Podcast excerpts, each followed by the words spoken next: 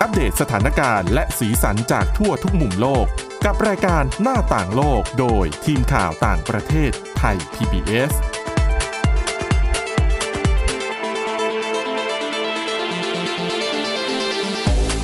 สวัสดีค่ะคุณผู้ฟัง ต้อนรับเข้าสู่รายการหน้าต่างโลกค่ะ วันนี้เริ่มต้นสัปดาห์นี้เราจะบอกเลยนะคะ สัปดาห์ที่ผ่านมามีเรื่องราวน่าสนใจมากมาย โดยเฉพาะอย่างยิ่งในอาเซียน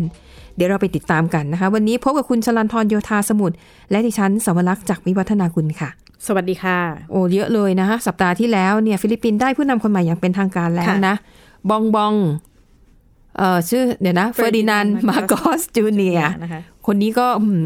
คือฮามากนะคะ คือเขาใช้คำว่าทายาทเผด็จการค่ะรับตำแหน่งประธานาธิบดีคนที่ 17 ของอินของฟิลิปปินส์ไปเรียบร้อยค่ะเดี๋ยวมาเล่ากันนะคะว่า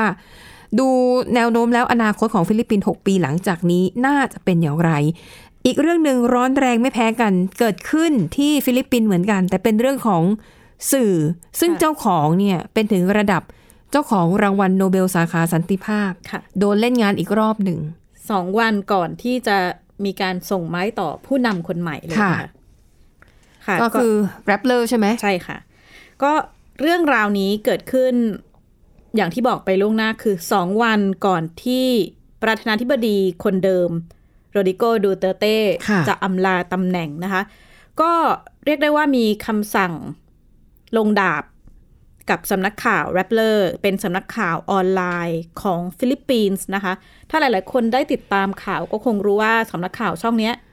ก็เป็นไม้เบื่อไม้เมากับดูเตเต้ค่ะมาตั้งแต่ขึ้นดำรงตำแหน่งนะคะ เพราะว่า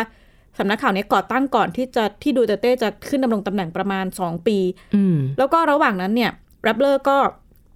ทำข่าวเชิงสืบสวนสอบสวน เปิดโปงโดยเฉพาะเอ่อโครงการ drugs of war drug on war อืมอืม war on drugs ของประธานาธิบดีดูโรดิโกดูเตเต้นะคะการทำสงครามกับค่ะยาเสพติด ซึ่งโครงการดังกล่าวเนี่ยก็มีการประเมินว่ามี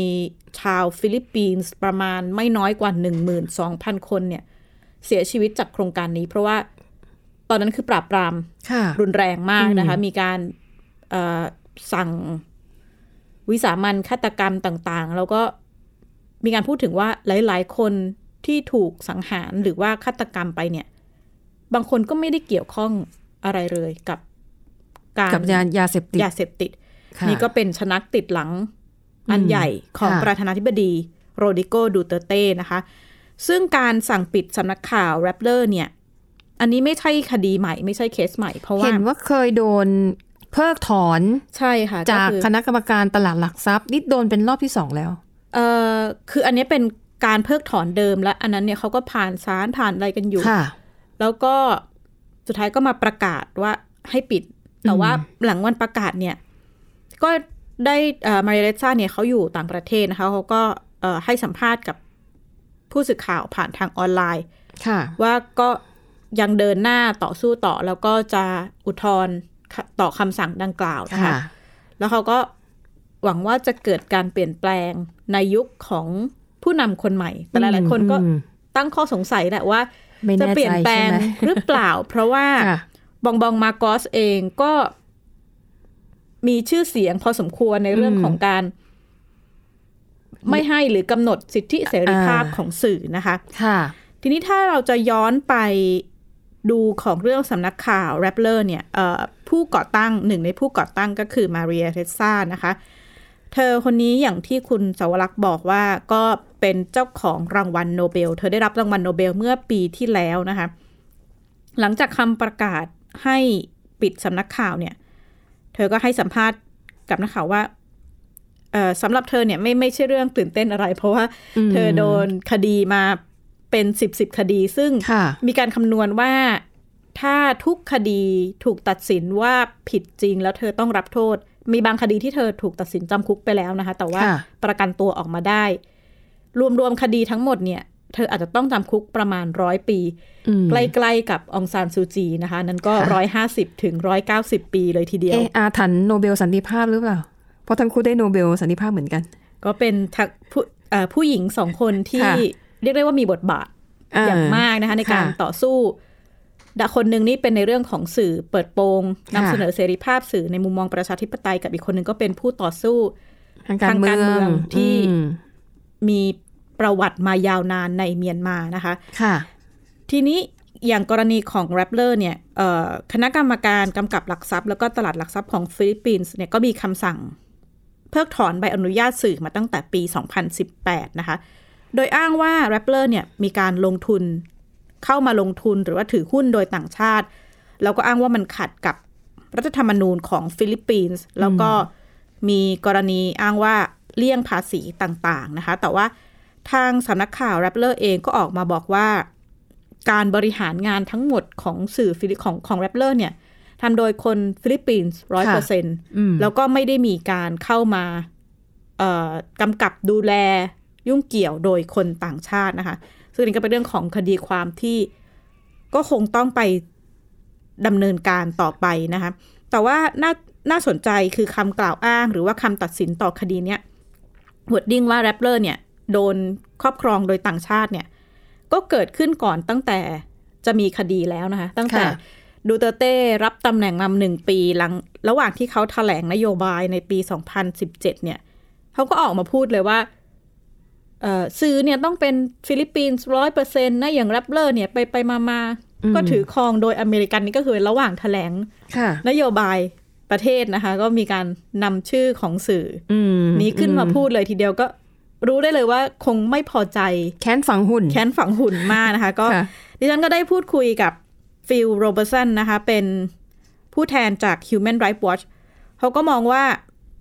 กรณีดังกล่าว น่าจะเห็นได้ชัดว่าเป็นการแก้แค้น แล้วก็เป็นการเล่นเกมทิ้งท้าย ก่อนจะอำลาจากตำแหน่งค่ะ ทางรัฐบาลฟิลิปปินส์ ไม่ชอบ Rappler ไม่ชอบเอนางมาเรียเรซ่าอ่าที่เป็นอ่าคนที่ได้รางวัลโนเบลนะฮะเขาเห็นว่าเอ Rappler วิพากษ์วิจารณ์รัฐบาลมากเกินไป เขาก็เลยก็คิดว่าทำยังไงที่จะให้ปิดให้ได้นะครับ เราก็เลยก็เห็นได้ชัดว่าอันนี้เป็นการแก้แค้นแบบอ่อโดยรัฐบาล เขาก็เลยตอบโต้เอ่อ Rappler พวก Rappler รายงานแบบที่ทางรัฐบาลฟิลิปปินส์ไม่ชอบนะครับ ที่ไทยก็เลยเหมือนกันอะ คือก็เลยก็ทางประยุทธ์ประวิตรอะ สื่อไหนอะ ที่ก็เลยก็พูดตรงเกินไปอะสำหรับเขาอะเออที่ก็เลยวิพากษ์วิจารณ์เขาก็เลยเขาก็จะเขาจะเขาจะออกมาแอนตี้นะครับนะครับ แล้วก็เขมรเวียดนามเอ่อสิงคโปร์ก็เป็นเป็นกระแสทั้งชัดเจนนะครับที่อ่อ ละเมิดสิทธิเอ่อเอ่อการเอ่อสื่ออิสระนะครับ อย่างที่บอกนะคะ สถานการณ์สิทธิเสรีภาพสื่อในฟิลิปปินส์ก็ยังน่าเป็นห่วงรวมถึงหลาย ๆ ประเทศในค่ะอาเซียนด้วยนะคะอืมตัวมาเรียเรซ่าเองเนี่ย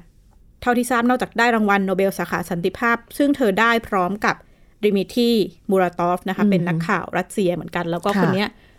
เอ่อในช่วงสงครามรัสเซียยูเครนเขาก็ขาย ประมูลรางวัลโนเบล เพื่อที่จะเอาเงินไปช่วยชาวยูเครนนะคะค่ะก็เท่าที่ได้ตามข่าวแล้วก็นอกจากได้รางวัลโนเบล มาเรียเรซ่าเองเนี่ยก็ได้รับเลือกเป็นหนึ่งในร้อยผู้ทรงอิทธิพลของนิตยสารไทมส์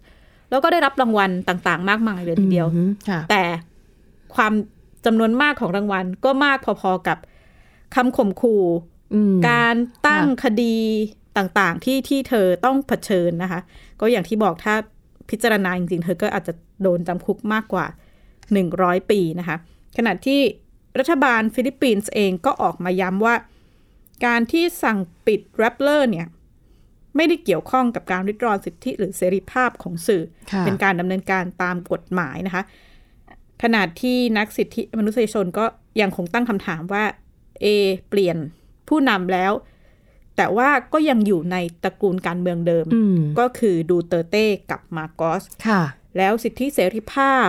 ประชาธิปไตยในฟิลิปปินส์จะเดินหน้าไปยังไง นี่ก็เป็นคำถามที่ยังอยู่นะคะค่ะคุณเสาวรักษ์มีความคืบหน้าไหมคะ ประธานาธิบดีคนใหม่ที่จะมาดำรงตำแหน่ง จริง ๆ ดิฉันก็พยายามหาบทวิเคราะห์นะคะค่ะแต่บองบองเนี่ยเป็นคนที่ไม่ค่อยพูดมาก เวลาหาเสียงค่ะก็อาจจะมีพูดนิดหน่อยนะคะเข้าใจว่าช่วงหาเสียงเนี่ยมีช่วงหนึ่งไม่ให้สื่อต่างประเทศ สัมภาษณ์จะด้วยซ้ำไปจะต้องขอ ก็ก็มีคอมเมนต์ว่าเอ๊ะทำไมถึงค่ะไม่ให้สัมภาษณ์ แล้วก็บาง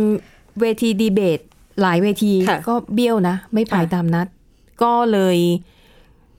เวลานี่แหละ แล้วก็ไม่ค่อยเปิดโอกาสให้ผู้สื่อข่าวแบบได้ซักถามเยอะแยะนะคะ ก็เลยเราก็เลยไม่ได้ฟังว่าจริงๆแล้วนโยบายในการบริหารประเทศเขาเป็นอย่างไรบ้างแต่ก็มีพูดออกมาบ้างตามเวทีต่างค่ะๆอย่างช่วงของการหาเสียงนะคะ เพราะว่าอะตอนนี้พูดได้เต็มปากแล้วนะ ว่าเป็นประธานาธิบดีฟิลิปปินส์เพราะว่าเพิ่งจะรับตำแหน่งไปสาบานตนรับตำแหน่งไปเมื่อวันศุกร์ที่ผ่านมาค่ะนะคะ ก็พร้อม ๆกับซาร่าดูเตอร์เต้ค่ะได้เป็นรองประธานาธิบดีนะคะ ก็ บรรยากาศก็คึกคักทีเดียวแหละ แล้วก็มีการวางกำลังเจ้าหน้าที่ดูแลความปลอดภัยเนี่ยเป็นหมื่นคนเลยนะค่ะทั่วกรุงมะนิลานะคะอะทีนี้ไปดูกันนะคะว่าอนาคตของฟิลิปปินส์6ปีนับจากนี้ก็คือจะเป็นวาระในการดำรงตำแหน่งและอยู่ได้แค่สมัยเดียว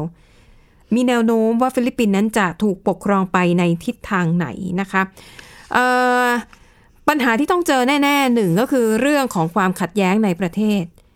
เพราะอย่าลืมว่า ไม่พูดถึงก็ไม่ได้อะคุณค่ะพ่อของเขาอะนะเฟอร์ดินานด์มาร์กอส อดีตผู้นำเผด็จการ ปกครองฟิลิปปินส์21 ปีค่ะโอ้แล้วก็มีแบบเรื่องราวมากมาย ทั้งเรื่องคอร์รัปชันการจับคนที่เห็นต่างทางการเมืองไปคุมขังไปทรมาน แล้วก็อาจจะสังหารด้วยนะคะ การคอร์รัปชันที่ชัดมากคือกรณีของอิเมลดามาร์กอส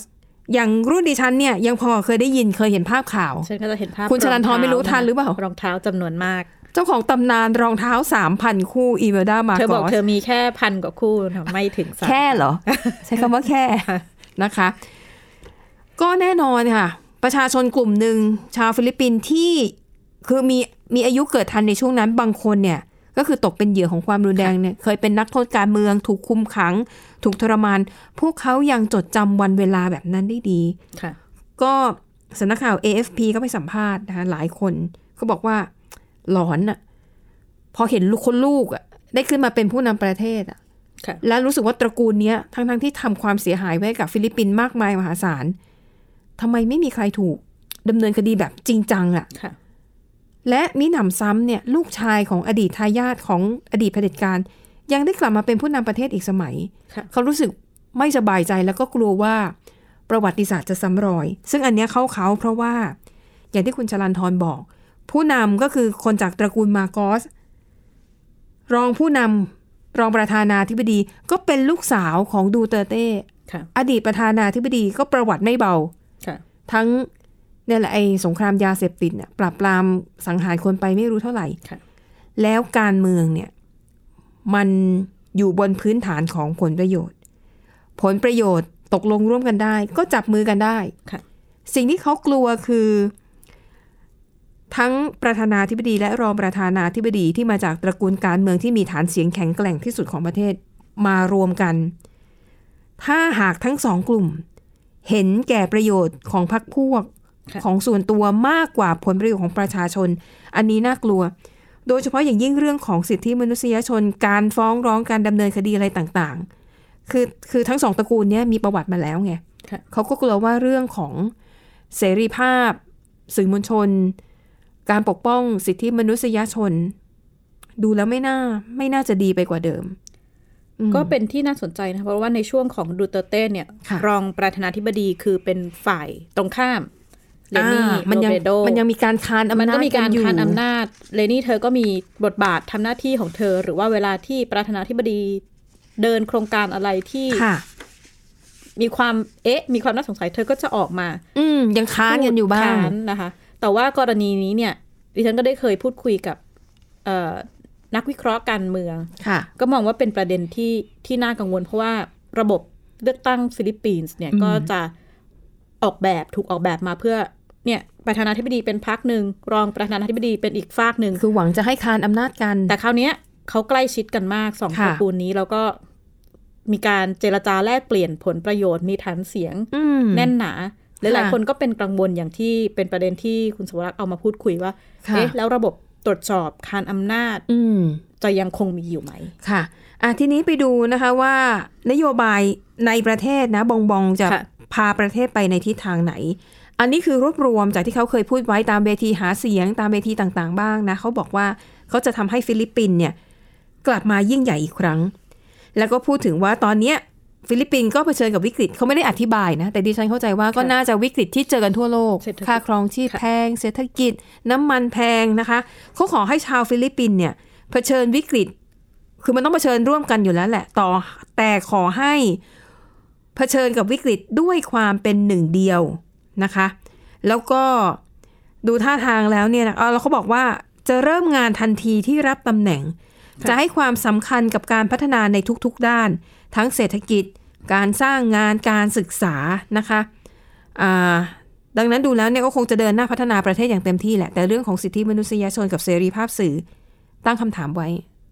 ดูไม่ออกค่ะแต่แต่คิดว่าไม่น่าจะดี แต่เราคงได้เห็นผู้นำอีกคนที่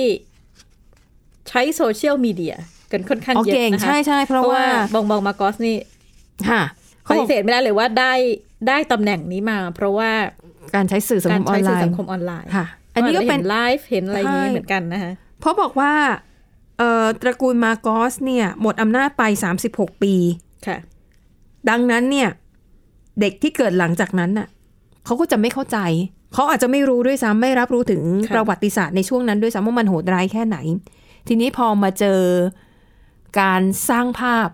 ผ่านสื่อสังคมออนไลน์ของบองบองเนี่ย ก็เลยทำให้เด็กรุ่นใหม่อะที่ที่อาจจะรู้แต่ไม่เชื่อค่ะหรืออาจจะไม่ได้สนใจประวัติศาสตร์เลย ก็เลยให้โอกาสกับบองบองขึ้นมาทำหน้าที่บริหารประเทศ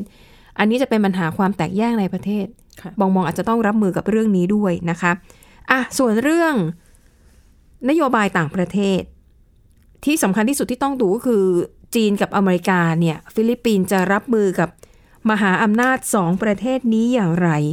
โดยเฉพาะอย่างยิ่งจีนที่มีข้อพิพาทเรื่องทะเลจีนใต้กันอยู่แล้วนักวิเคราะห์มองว่าบองบองไม่น่าจะเข้าข้างจีนเหมือนกับที่ดูเตอร์เต้ทำอย่างตอนดูเตอร์เต้เนี่ยพูดชัดเลยดูเตอร์เต้เนี่ยพูดตั้งแต่วันแรก ๆ ตอนนั้นเขาไปเยือนจีนแล้วเขาก็พูดว่า ถึงเวลาแล้วที่ฟิลิปปินส์จะต้องโบกมือลาอเมริกา ก็คือจะไม่อิงแอบอเมริกาอีกแล้วนะ แต่ว่าบองบองเนี่ยเคยพูดไว้นะคะในตอนให้สัมภาษณ์นะคะเขาบอกว่าฟิลิปปินเนี่ยนะคะจะไม่ไม่ว่าประเทศมหาอำนาจพยายามจะทำอะไรเนี่ยเราจะยึดประโยชน์ของฟิลิปปินเป็นหลัก จะไม่ยอมเป็นส่วนหนึ่งของนโยบายต่างประเทศของชาติอื่น ส่วนปมปัญหาเรื่องทะเลจีนใต้เนี่ยเขาเคยกล่าวในตอนดีเบตนะบอกว่า จะไม่ยอมสูญเสียดินแดน แม้แต่ตารางนิ้วเดียวให้กับต่างชาติ เพราะอย่างดูเตอร์เต้ดูจะยอมจีนมากเกินไปอย่างตอนนั้นที่ศาลอนุญาโตตุลาการใช่ไหมคะ ตัดสินนะให้ฟิลิปปินส์ได้เปรียบด้วยซ้ำนะ แต่ฟิลิปปินส์ก็แบบรีรออะไม่ได้รู้จักที่จะฉวยโอกาสจากคำพิพากษาเนี้ยเอามาต่อยอดค่ะก็เลยมองว่าดูเตอร์เต้ดูจะมีใจให้จีนมากเกินไปหน่อย แต่มาถึงตอนนี้เนี่ย บองบองอาจจะอาจจะอยู่กลางๆ อาจจะไม่ได้ take sides จีน มากเหมือนดูเตอร์เต้นะคะอะแต่ทั้งหมดเนี้ยว่าไม่ได้หรอกการเมือง ไม่มีมิตรแท้ไม่มีศัตรูถาวรค่ะต้องดูกันต่อไปยาวๆนะคะ ว่าไอ้สิ่งที่เรากลัวมันจะเกิดขึ้นไหมนะคะ เพราะยังไงฟิลิปปินส์นี่ก็ประเทศในอาเซียนน่ะเนาะค่ะอะนั่นก็คือเรื่องราวในอาเซียนนะคะ มีอีกอีกเรื่องหนึ่งอันนี้น่าสนใจนะคะ แม้ว่าจะดูไกลตัวบ้านเราไปหน่อยแต่ว่า เป็นเรื่องของราชวงศ์อังกฤษที่มีเรื่องอื้อฉาว เกี่ยวกับการรับผลประโยชน์จากมหาเศรษฐีกาตาร์ค่ะมหาเศรษฐีคนเนี้ยดิฉันน่ะสนใจข้อมูลเขา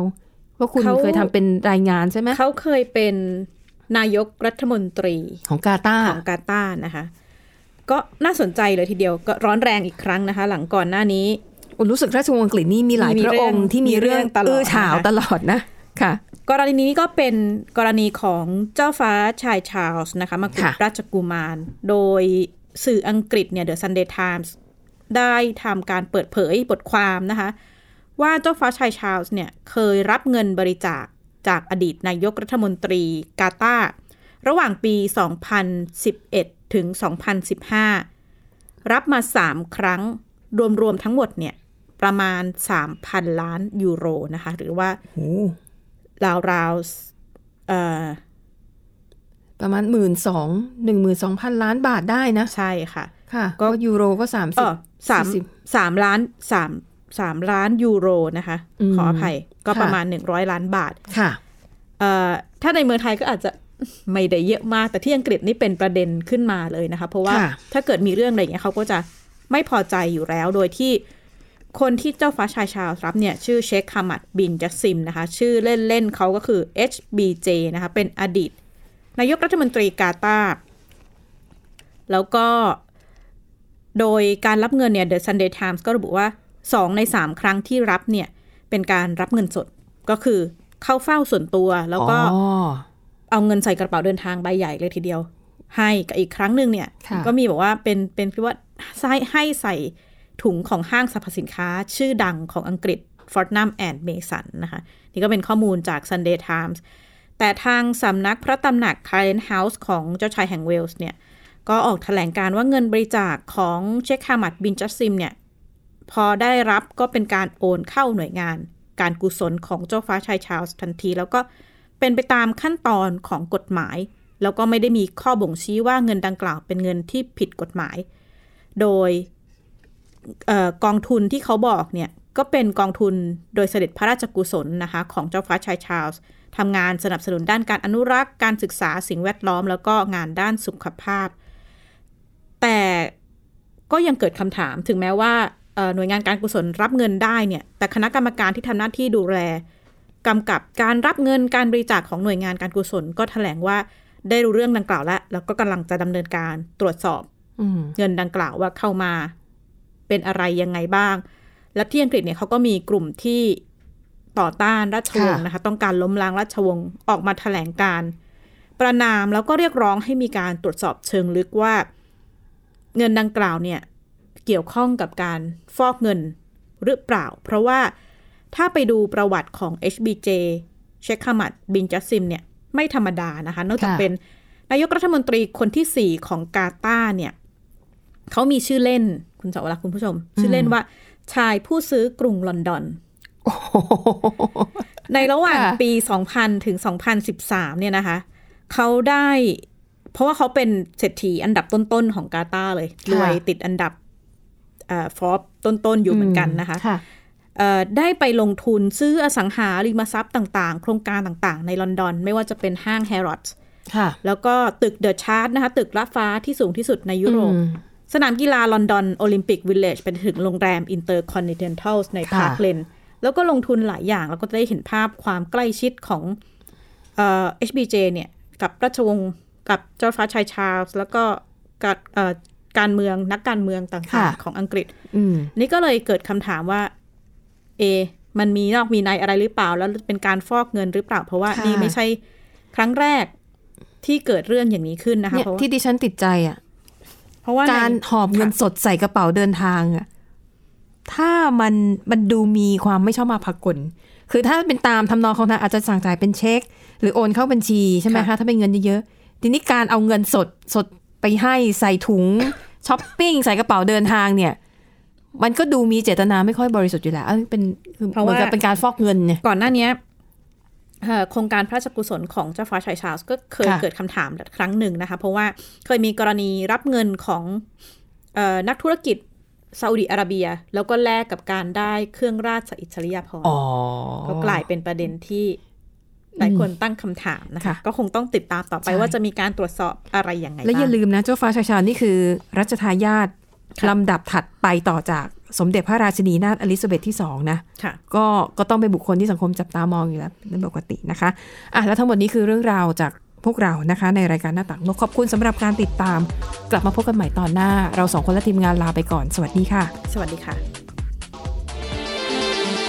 Thai PBS podcast. View the world via the voice.